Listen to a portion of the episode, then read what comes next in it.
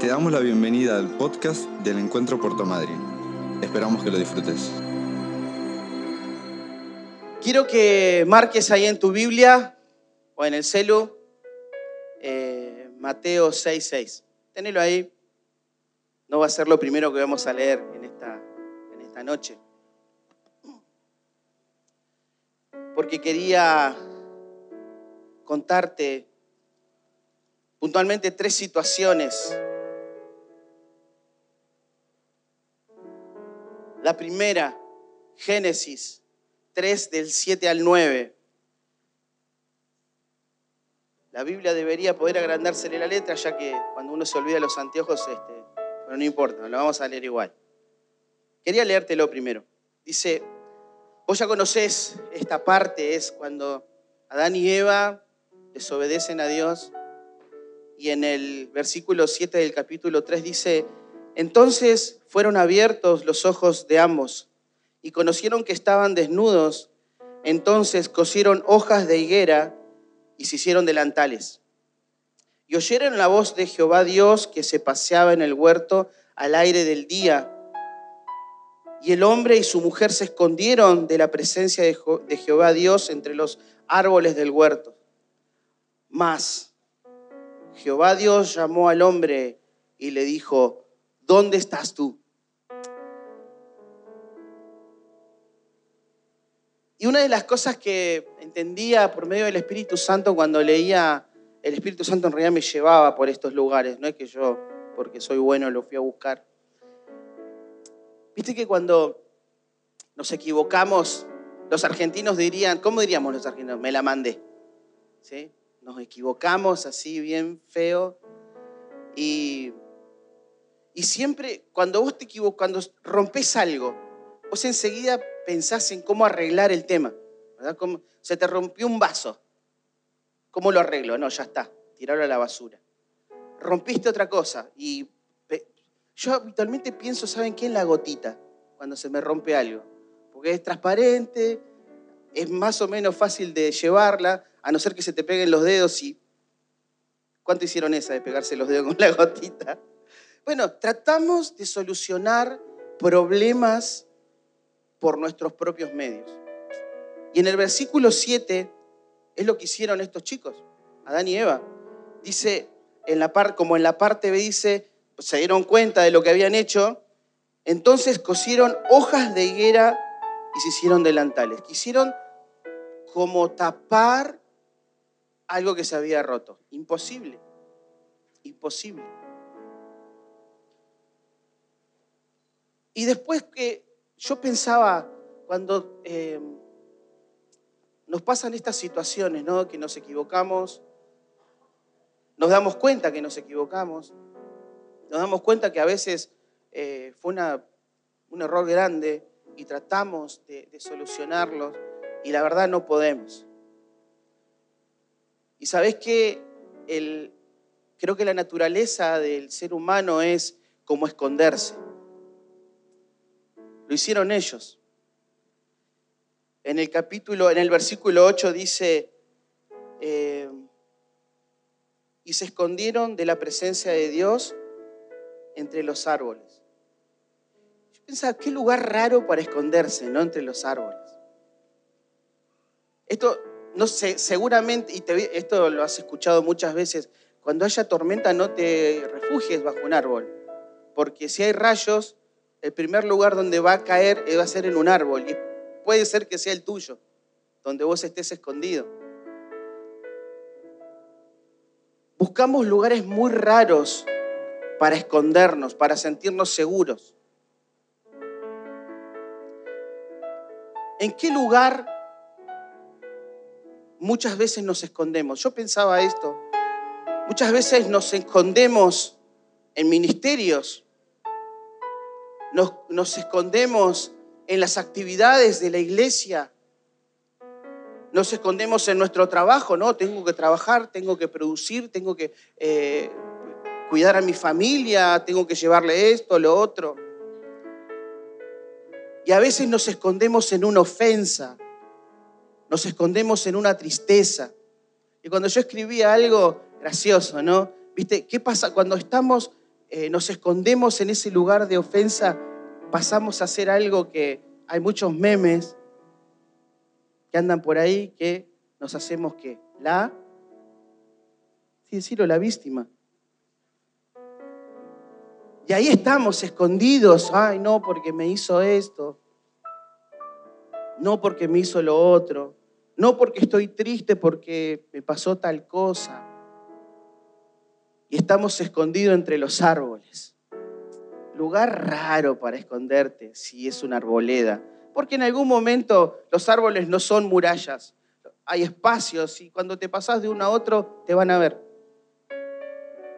te van a descubrir. Porque eso pasa, ¿viste?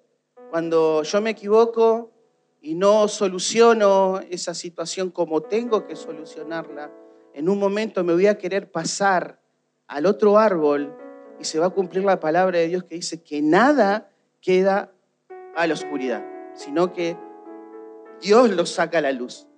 Así que el consejo es, no vivamos en, los, en las arboledas, no nos escondamos en esos supuestos lugares seguros que nosotros pensamos que estamos. Pero sabes una cosa, cuando pasa eso, pasa lo que leímos recién. Pasa que la voz del Padre en el versículo 9 dice, ¿dónde estás tú? No sé si te habrá pasado que en medio de situaciones por ahí de enojo, de ofensa, de querer apartarme de, hasta inclusive de la iglesia, Dios sale a tu encuentro y te dice, ¿dónde estás tú? Como si Dios no lo supiera. Dios lo sabe. Quiero que te enteres de esto. Dios sabe dónde estás escondido o dónde te vas a esconder. Y pensaba esto que Dios siempre, siempre, siempre va a salir en nuestra ayuda. Si vos seguís leyendo Génesis 3, después se desarrolla todo lo que Dios le va a decir al hombre, a la mujer y a la serpiente. Y en el versículo 15 del capítulo 3, Dios da la salida magistral para nosotros. Ahí ya empieza a hablar de Cristo. Ahí le dice a la mujer, y pondré enemistad entre ti, a la serpiente, entre ti y la mujer, y, entre tu simiente y la simiente suya, esta te herirá en la cabeza y tú le, le herirás en el calcañar. Profecía sobre Jesús. A un gran problema, una super solución. Cristo interviniendo en la historia. Va a pasar, van a pasar años hasta que la profecía se cumple pero Dios no dejó librado al azar nada. Cuando estamos escondidos en supuestos lugares seguros, Dios nos va a encontrar y va a venir con voz suave a decirnos, hey, ¿dónde estás? ¿Dónde estás? Es lo mismo que cuando nosotros, cuando teníamos a nuestros hijos pequeños y jugábamos por ahí a las escondidas y ellos se escondían en un lugar y les quedaba tal vez la puntita del pie a la vista. Y nosotros ya la veíamos, sabía dónde estaban. ¿Dónde está? ¿Dónde está? Y aparte mucho lugar para esconderse los nenes no tenían. Y nosotros sabíamos dónde ir. Pero ¿qué pasaba? Ese nene o nena se sentía segurísimo que no lo iban a encontrar, porque estaba medio tapado o estaba metido por ahí en un placar, pero el papá y la mamá sabían dónde ir y dónde estás. Yo no sé si esta pregunta aplica a tu vida hoy, ¿dónde estás? Pero no te lo olvides porque Dios, cuando si llega a pasar, si llegara a pasar, estate atento que la voz de Dios la vas a escuchar igual. Quería hablarte de otro personaje, profeta poderoso si lo hay, o si lo hubo, perdón, que era Elías. Te invito a ir a Primera Reyes 18.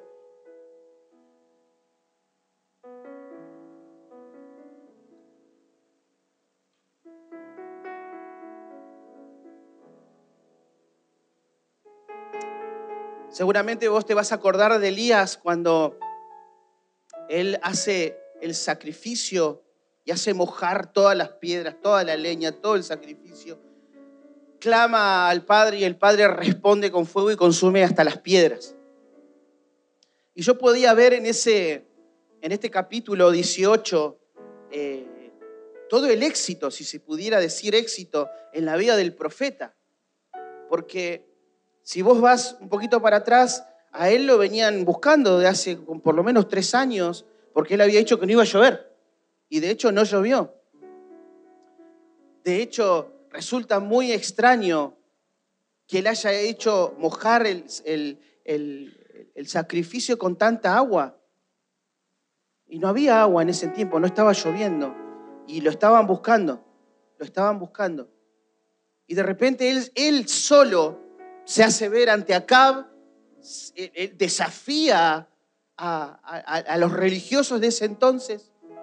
Y ahí llegan a este momento casi cumbre de este capítulo 18, cuando él eh, inclusive se, burla de los profetas de Baal, cuando están ahí clamando y él les dice, es probable que, Dios, que su Dios esté durmiendo, griten más fuerte. Y era éxito. Era éxito porque eh, lo que él después propone, él sale airoso de eso, por medio de Dios, ¿verdad? El sacrificio en el monte Carmelo está ahí en el, capítulo 18, versículo 41. Si vos vas, si seguís un poquito más adelante, en el versículo 45, dice, aconteció estando e, e, en esto que los cielos se oscurecieron con nubes y viento, y hubo una gran lluvia, y subiendo acá vino a Jezreel. Bien, es cuando el profeta empieza a clamar y vuelve la lluvia. Otro éxito. Seguramente en los canales de noticias saldrían otro éxito del profeta Eli. Hizo llover nuevamente después de tres años. El pueblo festeja. El pueblo está feliz porque hay lluvia y agua nuevamente en el país. Y sabes una cosa, te lo voy a saber, quería leértelo de, de acá, de, la versión que tengo en el celu. Elías le dice al rey, bueno, subite a tu, a tu, carro, a tu caballo y dale para que no te agarre la lluvia y puedas llegar a, a tu lugar. Y mira lo que pasa. En el versículo 46 dice así, el Señor le dio poder a Elías y este se ajustó la ropa para correr. Poné atención a esto. No, no dijo que se subió un caballo, no dijo que se subió un carro, no dijo que se subió un auto, no, a correr. Y corrió tanto que llegó a Jezreel antes que Acab. Estuve investigando un poquito cuánta distancia había entre el Monte Carmelo y Jezreel. Había 39 kilómetros una distancia importante para correr. Estuve buscando otro, detalle, porque me llamó mucho la atención esto. ¿A cuánto corre un caballo? Un caballo así en carrera llega a los 80 kilómetros por hora, rápido. ¿sí? Yo creo que en un trote así más sostenido irá a 50. Estuve buscando también, ¿saben quién es Hussein Bolt? Es el hombre más rápido del planeta en los 100 metros hasta hoy. Le bajaron un récord el otro día. Pero Hussein Bolt hizo esos 100 metros, los 9 segundos y pico, en 44 kilómetros por hora, pero 100 metros. No, no lo iba a poder mantener. Entonces decía, hey, Elías enfrentó al rey, no le tuvo miedo. Enfrentó a los profetas de Baal, no les tuvo miedo.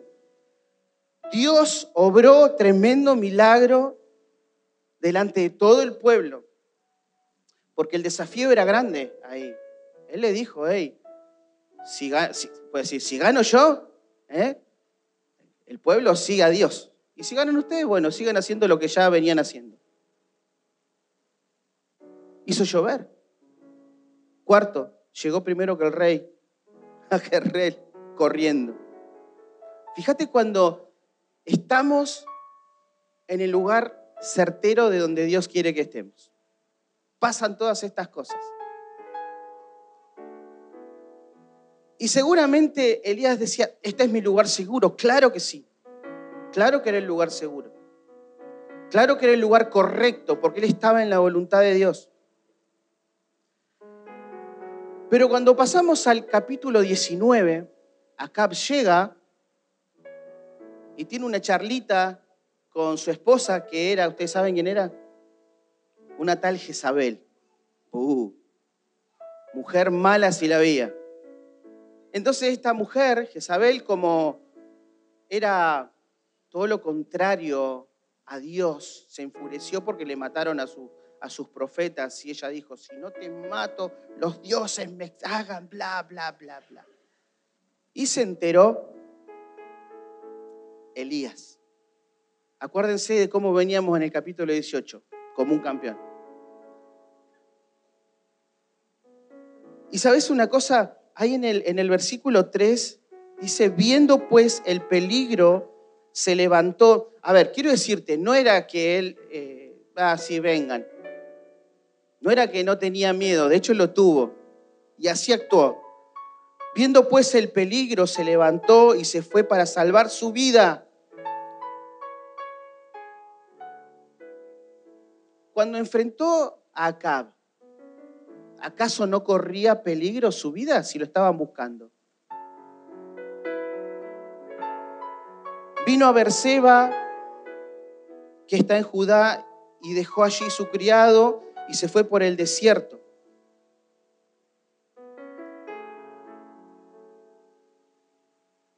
Elías, todo un campeón, todo un valiente de Dios, empieza a huir. ¿Y sabes que empieza a buscar? Empieza a buscar un lugar seguro. Empieza a buscar un lugar seguro. Y en el, en el versículo 5 dice, y echándose debajo del enebro. Y yo digo, para, para, para. Otro árbol. Qué cuando buscamos nuestros lugares seguros, buscamos árboles, cosa más insegura que un árbol. Porque ¿de qué te puede cubrir el, árbol más que del sol? ¿De un viento? No, no te va a cubrir. Es más, corres peligro que se, se caiga una rama y te caiga encima. Dijimos de una tormenta eléctrica tampoco, porque es un conductor, el rayo va a caer en ese árbol, seguramente en el que estás vos o el que esté yo. Ahora, un árbol. No somos muy inteligentes a veces cuando buscamos nuestros lugares seguros. Elías no lo fue, buscó un árbol.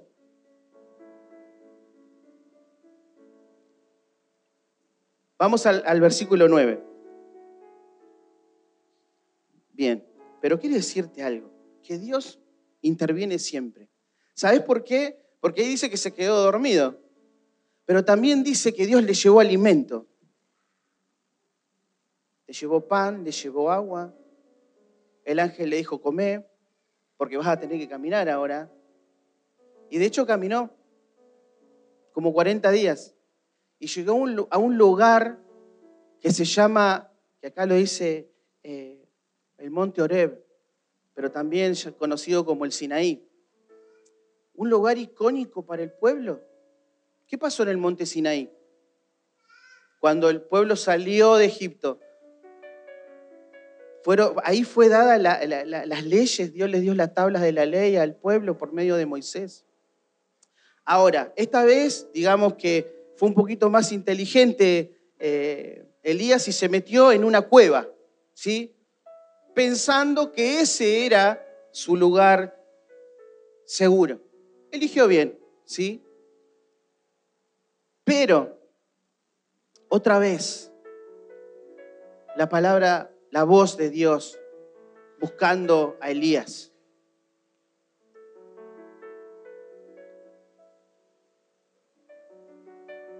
No te iba a hacer esta pregunta, pero eh, siento hacerla. ¿Cuántas veces te escondiste en una cueva o cuántas veces nos escondimos debajo de un árbol y cuántas veces Dios vino a hablarnos de una u otra manera Dios vino a hablarnos. Porque Dios no es ajeno a esas situaciones. Por más que vos te quieras ir, por más que yo me quiera ir, Dios va a estar persiguiéndote. Ahí lo hemos cantado. Lo hemos cantado tantas veces. Que Él nos sigue, que Él nos persigue.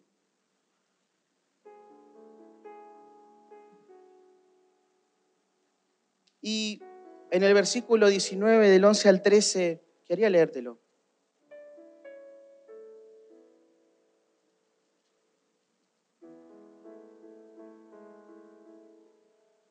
Él le dijo, sal fuera y ponte en el monte delante de Jehová. Y he aquí Jehová que pasaba y un grande y poderoso viento que rompía los montes y quebraba las peñas delante de Jehová. Pero Jehová no estaba en el viento.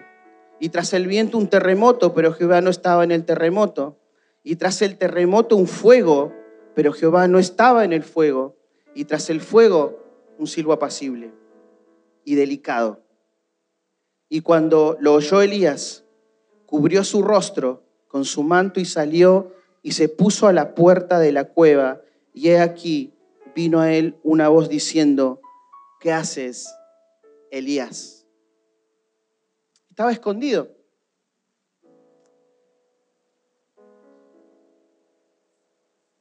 Y yo le preguntaba al Espíritu Santo qué era esto de que lo del viento, lo del terremoto, lo del fuego.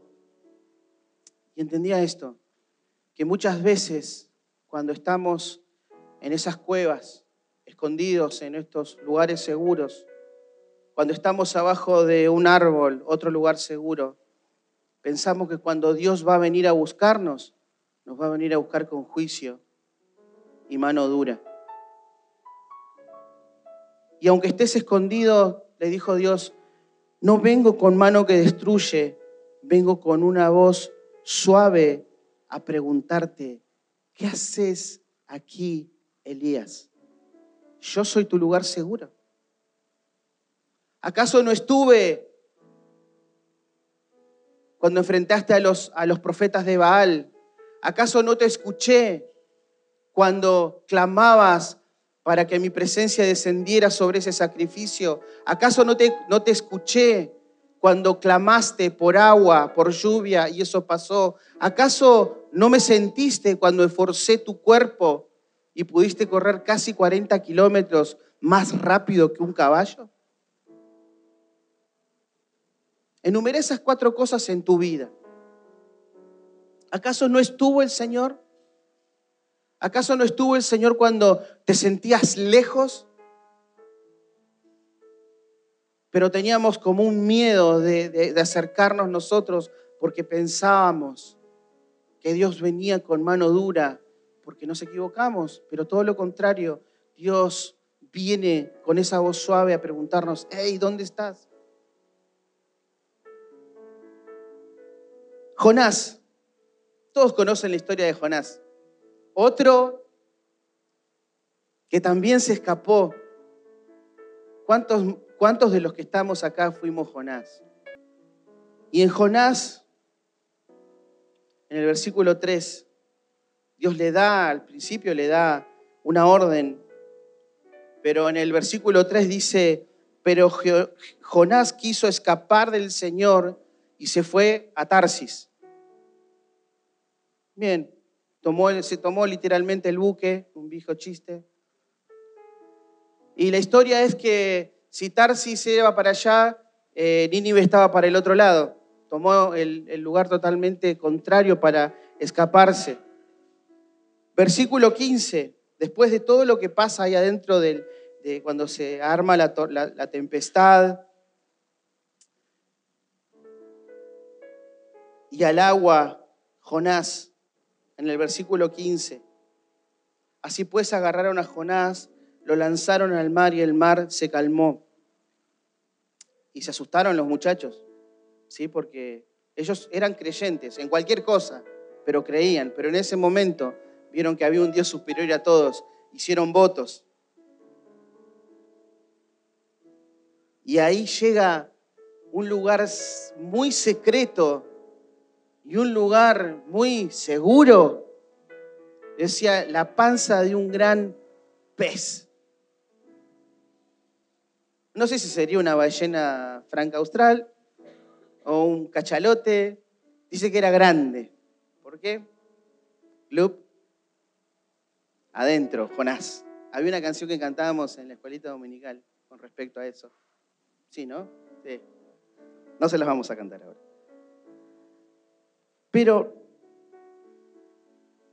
muchas veces Dios va a usar esta táctica, que te va a meter en su lugar secreto, en su lugar seguro, y vos decís, Señor, ¿qué estoy haciendo acá? Pero si ustedes leen la oración de Jonás ahí adentro del pez, se van a dar cuenta del arrepentimiento que tuvo ese muchacho. Pero ¿sabes qué? Así todo, cuando Jesús le ordena, Dios le ordena a ese gran pez devolverlo a la playa, a, Jonás, supongo que se habrá dado un buen baño, por lo menos de agua salada, para sacarse, calculo yo que algunas cositas que, salió de ahí. Él fue hizo lo que tenía que hacer. Pero ¿qué esperaba Jonás que hiciera Dios? Jonás esperaba esto, que el dedo de Dios salieran muchos rayos y aniquilar a Nínive. Pero ¿qué pasa? Nínive se arrepintió. Porque ese fue afuera de la ciudad a ver el espectáculo. Y cuando vio que no pasaba nada, se enojó. Y ahí se refugió en algo que Dios hizo crecer para él, una calabacera, dice la palabra de Dios. Otro árbol otro árbol. ¿Y sabes una cosa?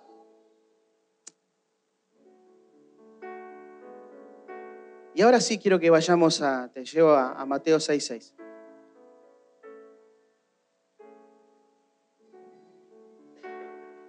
Y habla del lugar secreto. Dice, mas tú cuando ores, entra en tu aposento y cerrada la puerta, ora al Padre que está en secreto. Porque en el lugar secreto, en la habitación donde estamos Él y nosotros, vos y Dios, es ahí donde Dios nos empieza a ubicar. Donde Dios nos dice el valor que tenemos, nos dice esto no te conviene, pero esto sí, porque esto es mi voluntad. En el lugar secreto es donde Dios nos moldea, porque nosotros podemos mostrar algo acá. Podemos, si queremos, jugarla por un tiempo de buenos creyentes, de buenos hijos de Dios, pero cuando nos vamos a cambiar de árbol, quedamos expuestos. Pero en el lugar secreto es donde Dios trata cara a cara con nosotros y nos dice, Carlos, yo quiero esto para tu vida. Vas a tener que pasar por este proceso. Pero tranquilo, yo estoy con vos. Y me hacía acordar cuando en Lucas 4, cuando eh, Jesús es llevado al desierto y en, esta versión que yo leí en el teléfono decía que el Espíritu Santo lo llevó, lo guió, lo guió al desierto. No le iba a pasar así muy bien Jesús, porque iba a ser ayuno de 40 días, porque iba a ser tentado por el mismísimo Satanás. Pero también dice que cuando él inicia su ministerio, él dice que sale en el poder del Espíritu Santo. Ya no solamente es guiado, sino que sale empoderado con el Espíritu Santo. Y esto va a pasar cuando nosotros ingresemos al lugar secreto, a su lugar secreto. Y ese lugar secreto, como dice el, título de la, de la se va a convertir en mi lugar seguro. Ya no va a ser un árbol, ya no va a ser una cueva, ya no va a ser un arbusto, va a ser la misma presencia de Dios cubriéndome. Pero déjame decirte, en el lugar secreto de Dios, no solamente Dios te va a apapachar, no solamente Dios te va a acariciar, Dios nos va a ubicar donde tenemos que ir. Porque a veces nosotros pensamos que estamos ahí en el lugar correcto y miren lo que he logrado y miren lo que hice, miren los años de creyente que tengo, respétenme. ¡Ey! Eso no tiene valor. Porque va a venir un, un chiquito, una chiquita, que se va a convertir y al mes vos vas a ver un, chico y una chica encendida en el Espíritu Santo y tus años de religión, ey, no te van a servir de nada. Pero en el lugar secreto, ahí es donde Dios trabaja realmente. Es ahí donde Dios empieza a poner de Él en nuestra vida. Es en el lugar secreto, como dice ahí, que tu Padre que ve en lo secreto, y ahí sí después, Él, bien, ahora sí, ahora sí, es el momento de, de exponerte. Pero sabes una cosa, cuando Dios nos expone por haber estado en el lugar secreto, jamás lo vamos a hacer con, con vanagloria, porque Dios trabaja nuestra humildad. Él nos va a exponer pero nos va a exponer con el amor de Él. Entonces, que nuestros lugares seguros los abandonemos. Que el lugar que yo aparentemente logré por mi dedicación, por haber venido a la iglesia, a la congregación, por haber servido, que está bien, que eso no sea mi lugar seguro, que eso no sea mi arboleda, que realmente mi lugar seguro sea el lugar secreto donde yo intimo con el Padre, donde el Padre me forma, donde el Padre extrae cosas que no me convienen. Así como Jesús hablaba de, la vid hay que cortar cosas. Pero eso pasa en el lugar secreto. Y cuando todo eso pasa en el lugar secreto, ¿sabes una cosa? Dios no te expone. Queda entre Él y vos, nada más. Y es mucho más sanador para mi vida que Dios arregle cara a cara conmigo lo que tengo que hacer. Entonces cuando el Señor te llame a su lugar secreto de cabeza. De cabeza, nos reconviene estar ahí. Aunque tal vez no sea tan atractivo como estar en mi lugar seguro. En mi lugar seguro. Pero es mejor estar en el secreto del Padre. Porque después de un tiempo, cuando Él haya puesto aún más de su esencia, aún más de su perfume en tu vida, vas a salir